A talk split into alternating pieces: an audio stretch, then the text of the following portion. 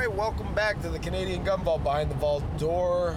I'll be your podcast host for at least the next 15 minutes as we take a little break and decide to do uh, one of our broadcasts uh, coming from Manitoba. Uh, here with Bugsy and the CGV Cross Canada Tour. Bugsy, thanks again for being with us. You really don't, you, you really, you really can't go anywhere. We're, we're stuck together on this trip.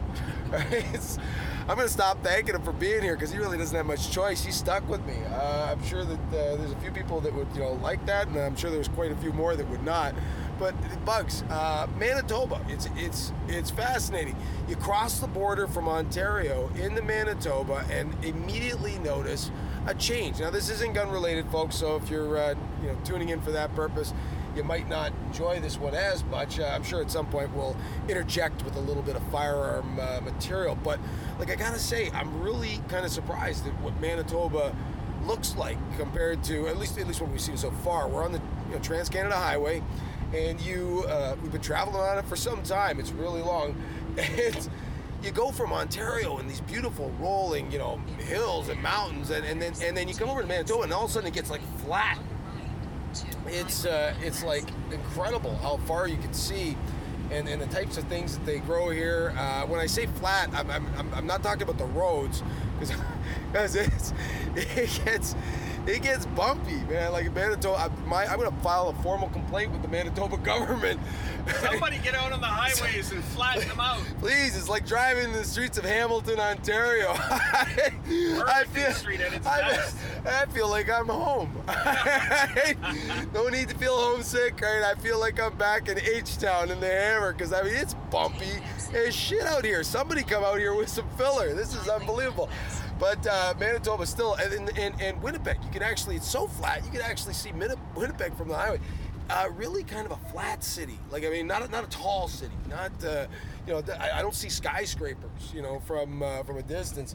It, it appears to be uh, kind of flat, and that's something that you've described to me, Bugsy. It's not, not quite the same as perhaps, say, Vancouver, uh, where you've got, you know, Yeah. quite a few tall buildings pressed together. Uh, here we Look go. this- Uh, This ramp we're on right the- now is it's, it's, like, it's like a mogul. It's like a, a dirt bike course. Well, we did pass Adventure, you know, that Adventure Village back there off the highway, uh, Extreme Adventures, I think it was called. I mean, it- it- bumpy, like wow, bumpy. I, I don't know uh, if they have maybe some weather elements on this side of the border that they have to contend with, or if the government's just been purely neglecting this highway. But it's unbelievable the number of uh, bumps uh, and the size of them. It's it's also pretty depressing too because your GPS, you know, you, you make these little short jogs here and there, and it'll tell you you've got one or two kilometers, and then you turn the corner and you're on the highway, and now it says you got 555 kilometers. Yeah, to go. 550 kilometers of this. Yeah, I feel I feel like I'm in a 10 cent milkshake machine. You know, it's uh, it's bouncing me around quite a bit. But I mean, like, uh, still though, uh, a lot of interesting things just to see right off the hop. I'll point out to people, you know, the the sunflower fields are are beautiful and. You know, and, and it's so expansive and big, and like I mean, and, and, and you know the soybeans, and I mean, what what are the, what are some of the other um, staples out here? Oh, wheat fields, uh, Wheat fields, canola. Canola. Yeah, the canola. I mean, but, like you can really tell uh, that there's uh, an emphasis on agriculture out here, and uh, the machines that harvest this stuff are huge. It's uh, it's it's truly incredible. You could tell that you know the middle of the country really does a great job. I'm sure of feeding whole cities, as you've described it, Bugsy. Uh, Manitoba, though. I mean, like you, you've been here before.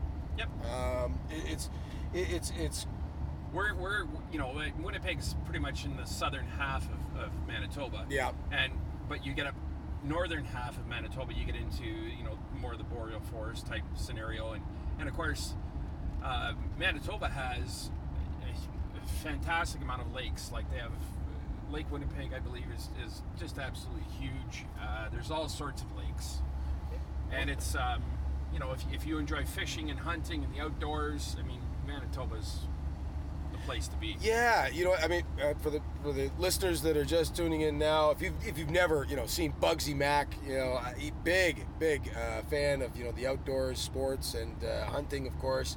And, I mean, this man knows what he's talking about. I, I've heard of a lot of people make reference to Manitoba having some of the finest hunting, uh, you know, in the country, and. You're right about the lakes. I mean, I, that's that's that's probably something that I, I didn't realize. You know, traveling cross country, and this is a first for me, folks. I've, I've never driven this far uh, in, in my life. I've, I've you know I've driven to Florida, and I've you know I've spent 20 hours uh, plus in a car before, but never like this. Uh, certainly, going from one end of the country to the other has been an incredible experience. I, so far, I highly recommend it. Uh, you know, it can be a little tiring. Make sure that the vehicle that you're in is comfortable but uh, but Manitoba so far, you know, has been really breathtaking in its own way. Uh, Ontario, you know, the mountains are beautiful, you know, but but the lakes that you see, uh, spackled all over Ontario, certainly do carry over uh, here to Manitoba as well. And uh, you're right, I've, I've I have heard great things about the hunting and the fishing uh, that go on out here. And, and, again, you know, to bring us right on back to firearm ownership, I could see really easily how there would be a large contingent of people uh, out this way, you know, in, in, northern Ontario and in Manitoba that would make uh, good use of firearms as tools. And you know, this this this was the thing. I mean, getting away from the me- larger metropolitan areas where the people are, you know, not using firearms uh, in the same way, you know, as, as, as, tools, more or less, you know, implements, uh, you know, uh, in farm life. Uh, a lot of people, certainly in the metropolitan cities, are you know recreationally using firearms, and we're seeing you know a large increase in the numbers uh, of applications uh, that are heading into the CFO's office from the metropolitan cities because people love their guns.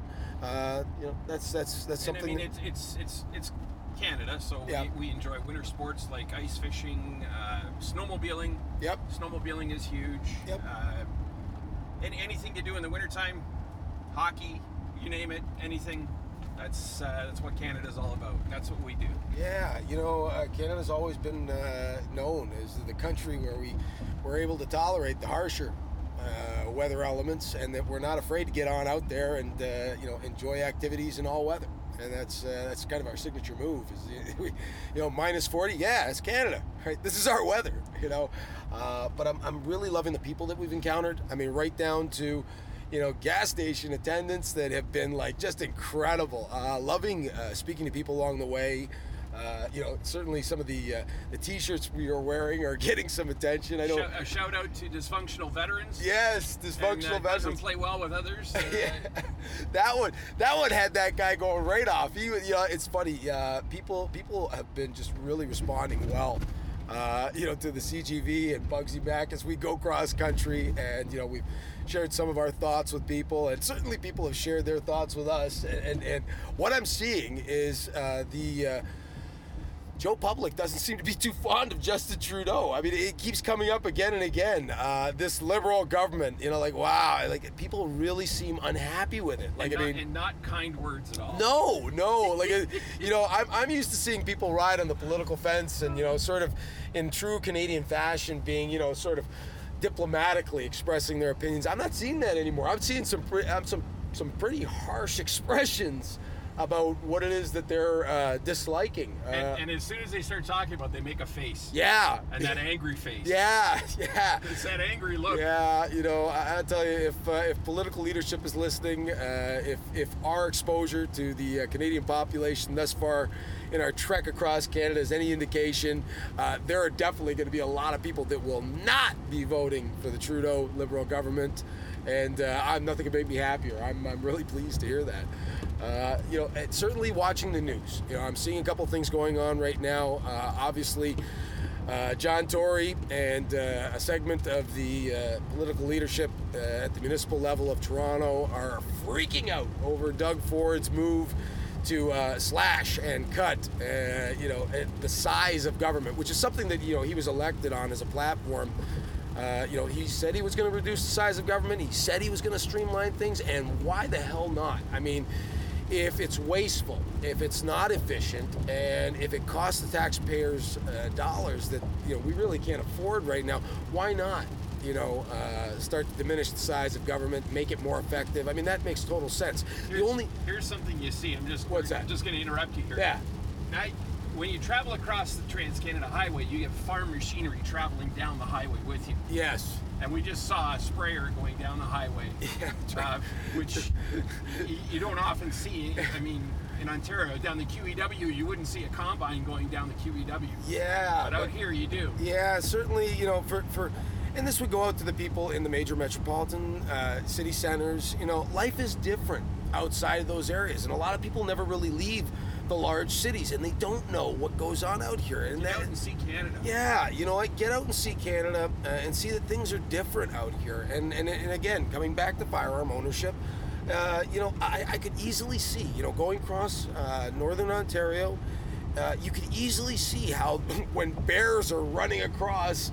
You know, lanes of traffic, and you know, in areas that are populated with people, I could easily see how there would be a need uh, to have you know a firearm in the home uh, to feel comfortable about living in an area populated with you know large uh, apex type predators. I, I, I, that's something I really never considered before. I've, I'm, I've always considered myself a bit of a suburbanite uh, in some respects. I've lived in the cities and uh, and I've, I've lived outside the cities, but I've never really spent uh, a great deal of time uh, outside of you know, suburbia, and I'm, I'm, I spend time in rural areas, but I've never been this far out. And I mean, I, I could see how you're, you know, Well, the, the only thing you've ever had to deal with is saber-toothed raccoons. yes, I yeah, mean- you know those de- those deadly, dangerous saber-toothed raccoons. you know, I Well, out here, do you know they have jackalopes? jackal. th- th- There's there's no such thing. As Yes, a there are What's what's, jackalopes. what's a jackalope? It's a rabbit with antlers. You're pulling my leg. I'll, I'll show you one. Th- th- Eventually, That's we'll not find true. one. You're you know? You're you're just being Just go down the side of the road, you'll see them. you know little, little rabbits with with antlers I- called jackalopes. I, I, I think I think folks that that Bugsy's trying to pull my leg. I, I don't believe in jackalopes. They're mm-hmm. falling into the same categories as jabberwockies, and you know, talking about mythical creatures now, trying to throw me off. Because yeah, like I trust you implicitly. Don't tell me that Well, those that's- things exist have, and they, don't. They have furry fish out here too. They- for, They have furry fish. I'm not talking to you anymore. I'm taking. I'm, that's it. I'm taking this podcast to the left side, the right side of the truck, rather. Right? No, you know, no, but like, uh, you know, back, back, back to you know, country living. Like, I mean, if I lived in northern Ontario and I knew that help was probably going to be, you know, the, the, nearest OPP attachment might be, you know, an hour away. I, I could see how you'd want to have a gun in the house if you had bears wandering around. I mean, I could see how you know you might get stuck uh, you know, in a pinch, or you know, maybe you have an animal you let outside. I'd be, I'd be really leery about letting my animals outside uh, in in some some parts uh, that we've seen thus far. I, I, I could really see how, you know, having uh, a firearm on site would be like a necessary part of, uh, of living. It'd be like it'd be like having fire insurance on your home. Like I mean, you, you, you just never know when something's going to dig into your garbage and and maybe not want to leave or surprise you. Uh, or, or get between you and a family member or you and a pet. I, you know, I could see how you know I, I, I love my animals. I you know I love my dogs. I love my cats. I wouldn't want to. I would not want to allow something to you know take that. And I mean, if, if I if I let my dog out or or if something you know jumped the fence, uh, I don't think the cougars are a realistic possibility in northern Ontario. But as you move across Canada, that that certainly becomes the case. I I could see how I would want to have a gun. Uh, you know, like a rifle, uh, you know, to, to protect my animals, uh, certainly to uh, to insulate myself uh, if, well, if things go know, wrong. Being a hunter and stuff like that, I mean, I would, I would, I would prefer to have that animal scared off. I mean, I, Oh, yeah. I'm all about like fair chase and everything else like this, but you know, you don't want that animal animal becoming habituated towards your your. I mean, you have to live with them. Yeah, yeah, no, you no, have to live with them, well, but you, you don't want them becoming dependent on you. Well, at the, at the risk uh, at the risk of sounding like you know I'm, I'm qualifying my sta- statement and backpedaling a little bit. I don't I don't mean I don't mean you know hey shoot them on sight. I mean no no I'm I'm, I'm talking about like you know to have a firearm on site. You know to maybe be able to you know in a place like Northern Ontario, you know launch a round or two up in the air. Uh, you know to scare an animal off. Uh, you Worst know, case scenario, We're, you know, we're, have to we're, we're- you have to yeah, worst case scenario, you get you get yourself cornered and or if you know your animal's in a good fight, uh, you do what you got to do, and I mean that's that's ultimately you know uh, you know where the need comes from. I mean I'm sure you could you could find yourself you know some bear bangers or some things that generate enough noise to scare off most animals, but I mean uh, making noise sometimes just isn't enough, and, uh, and, and, and and I would love for people to keep in mind again, you know I support hunting. I'm not in a big rush to you know pop pop animals for the pure enjoyment of it. I, I would suggest that hunting is a bona fide, uh, you know, Canadian activity with, you know, that we have a strong uh, heritage connected to. Uh, but but but the idea that you would have a firearm ultimately uh, to protect your home, uh, you know that that that is a realistic need for some people. Uh, you know to have that for that purpose. Uh, you know I, I, I like I like the idea of people having that option. I mean, not everybody will exercise it. I, I, I think that that's the case. And uh, I mean, like I don't know, Bugs. If you lived in Northern Ontario, would you like would you would you have a gun on hand at all, at all times? Uh, Yeah, Not at all, You know, but well, you know, like- inside the house. Yeah. Yeah, there would be one there for sure. Yeah, yeah. Well, you know what? Again, coming to you uh, live from the uh, Trans Canada Highway here in Manitoba. We're having a great time crossing country. Thank you so much, everybody, for listening in. Hope you're enjoying it. And as always, Canada, don't forget to shoot straight, stay safe.